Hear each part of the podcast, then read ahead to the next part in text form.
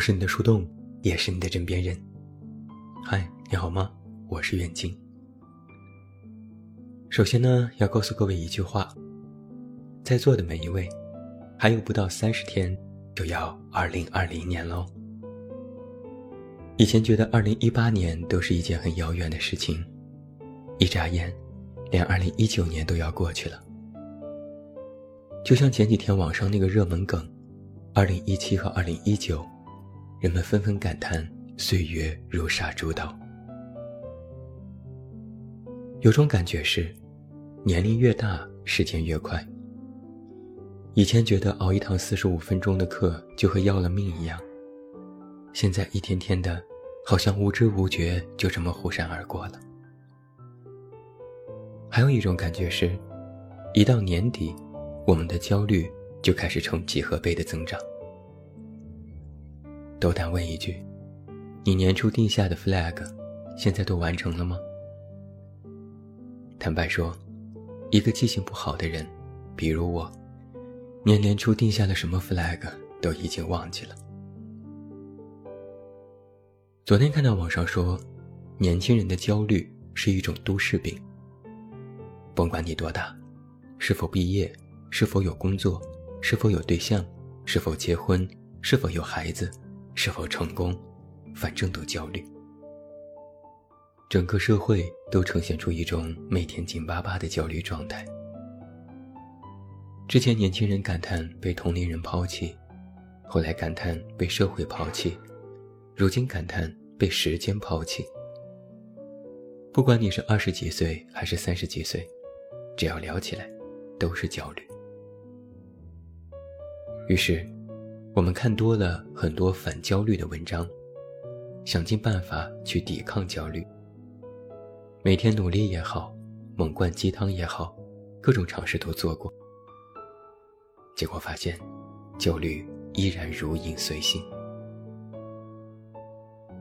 有一些文章痛心疾首的发问：年纪轻轻的做什么不好，干嘛非要焦虑？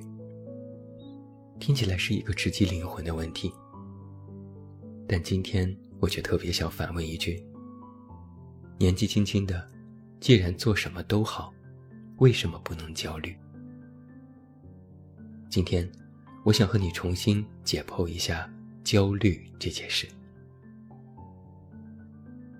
首先，我们必须要承认，焦虑是一个全年龄段的问题，这并不是年轻人的专有特征。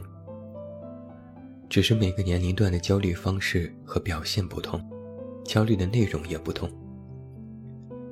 年轻人焦虑成功，中年人焦虑安稳，老年人焦虑养老，顺便还要再焦虑子孙后代的问题。总而言之，焦虑是一种人生常态。那是否有人不焦虑呢？有，它分为两种，一种是真的看透或明白了。既来之则安之，但是这种人也不敢保证自己的内心真的毫无波澜。人生在世不会不经事儿，遇事就会有情绪波动。焦虑就像是情绪下的暗礁，稍有不慎就会被触及。更多的是第二种，麻木的人。这种人对自我认知和情绪感知能力都比较薄弱。要我说，焦虑总比麻木好。我曾经在文章当中讲过一个极端的例子：我爸同事的儿子，毕业多年在家待着，也不找工作，也不找对象，不交际，不沟通，问起就说不乐意。家人都很着急，各种沟通，甚至带他去看心理医生，身体和心理都没有问题。但就是不愿意走出家门，也说不出具体的原因。网上经常有一类文章说“废掉”，人在什么情况下会真的废掉呢？其实只有一种情况：一闲下来，长期的无所事事就会废掉。心里感受不到任何正常的情绪，麻木、冷漠，对未来也没有任何的规划。不愿意多想，也不愿意做出改变。渐渐的，人就待在家里，出不去了。所以我说，如果你爱焦虑，恰好说明你还是一个正常人。焦虑时会想为什么和怎么办，迷茫和彷徨并非一无是处，这恰好说明你还有想要变好的动机。那么只要有这个渴望向上的动机，就有希望。总比算了吧，就这样吧要强，总比自暴自弃要强。要知道，年轻人的焦虑实际上并不可怕。先要搞清楚，我们很多时候在焦虑什么。大概率而言，年轻人的焦虑是在焦虑付出和回报不成正比，焦虑到了一定的年纪却没有发生曾经期待的变化，焦虑眼下社会的快速变化与自己的成长不够匹配。说直白点，就是没更多的钱。没更好的工作，没更好的家庭，没更好的成功。但细琢磨一下，这种焦虑是否真的无法可解呢？并不是。我们眼下的焦虑，并不是走到了一个死胡同，眼前漆黑一片，摸不到任何方向，也找不到任何解决的办法。年轻人的焦虑，更多的是一种年龄焦虑。是对未知的焦虑，对存在感的焦虑。在进入社会几年之后，发现想象和现实存在巨大落差。首先是会质疑社会，然后再怀疑自己。当你发现无法改变世界时，就会退而求其次的想要改变自己。而改变自己这件事，就会产生焦虑。背井离乡生活，无休止的加班，一个人独来独往。你所面对的，不再是曾经那样只要考试通过就可以万事大吉的生活，而是要面对更多未知。其中最关键的一个问题是，改变了自己，成效却不是立竿见影的，并不是一旦付出就可以马上得到回报。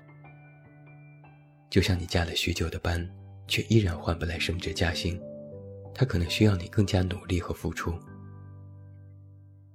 这种等待回报但却迟迟不来的煎熬，就会让年轻人无比焦虑。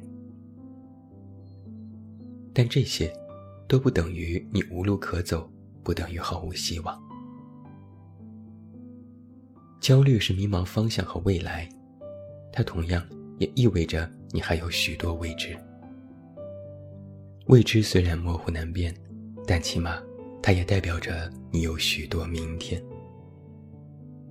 所以，焦虑的另一个价值，就是要比无路可走要强得多。同时，焦虑要比只能选择一条路走要强。年轻人一说起焦虑，就等同于迷茫，不知道该怎么办。工作好像不如意，生活好像不完美，想要辞职换环境，但又不太现实，想想都头疼。遇到这种情况，我经常会采取一种比较安慰法则，因为比起中年人的焦虑而言，年轻人的焦虑真的没什么了不起。现在年轻人也特别喜欢说中年危机，网上动辄就说。年轻人提前进入了中年危机，但实际上，恕我直言，你们都不懂什么是真正的中年危机。你以为中年危机是不知道未来该怎么办吗？不，中年危机是未来只能继续这么办。年轻人是迷茫该走哪条路，中年人是只有这一条路可以走，只能继续走眼下的这条路。他们既不能改变，也不敢改变。一个非常现实的问题：当一个中年人在面对有家庭、有父母、有儿女的时候，他们就更加不能多做选择了。每一次选择都意味着要付出代价，而越到中年，这种代价就不是人人都可以承担的。所以网上才会有在职场要骂就骂中年人这种段子出现，引发无数共鸣。在一个中年人面对只能走一条路的时候，那种境况才会真的让人感觉失落。在能力和现实的双重压力下，不敢改变，无法超越，只能按部就班，那才是中年危机。如此比较之下，年轻人的焦虑境况要轻松许多。同时，年轻人也应该有一个意识是。如果你在年轻时处于焦虑中患得患失、毫无作为，那么到了中年，真正遇到了中年危机时，你就很有可能只能走一条路，甚至无路可走。而到了那时，在现实里实打实的压力，要比此刻的焦虑可怕千倍。如此，就来到了我们的终极问题。一个年轻人该如何面对焦虑？靠谁呢？靠自己。既然人人都有焦虑，年轻人更是焦虑的代名词，那么每一个你我都要学会靠自己。今天晚上我给出一个建议是：面对焦虑，我们要学会自我脱困和自我破局。这里面有两层含义。自我脱困是对自我情绪的管理。今天我在尝试用不同的角度来为你再次解构焦虑，实际上就是在教你情绪管理。焦虑是负能量，但负能量不代表它毫无价值，不代表它毫无积极的因素。不要把焦虑局限在自我这个层面，而是应该把它放在你的周遭。你的环境，甚至放进整个社会当中去看待和认知它，努力寻找焦虑当中积极的一面，哪怕迷茫，也要深刻的意识到，焦虑的背后是你依然想要更好的这种动机。再说一遍，有了动机，就还有希望。自我破局是对自我行动的管理。关键不是你是否焦虑，关键是你是否在认知它后去突破它。很多年轻人都是迷失在了破局焦虑的途中，以为没有路可走。但很显然，你以为的无路可走，大部分只停留在了想象的层面，并没有付诸到行动之中。万事开头难，只有踏出一小步之后。你才可以真正意识到破局这件事的深刻寓意。不要总是觉得好难，我不行，而是应该想着，既然这么难，我要怎么才行？我坚决反对年轻人光想不做，反对光看不做。我欣赏的是那种哪怕撞破了南墙，也要再闯一闯的勇气。但必须要说明的是。这种勇气，可能仅有那么几年存在的时间，而且稍纵即逝。如果这一次你错过了，可能这一生都会错过了。生活的勇气，有时比真爱还难得，你可要抓住了。自我脱困和自我破局，从焦虑当中发现正面的力量，就是我在今天晚上想要对你说的话。发家致富还是要靠自己。翻山涉水路正长，好好加油吧。我是你的树洞，也是你的枕边人。关注公众微信，这么远那么近，找到我。我是远近，晚安。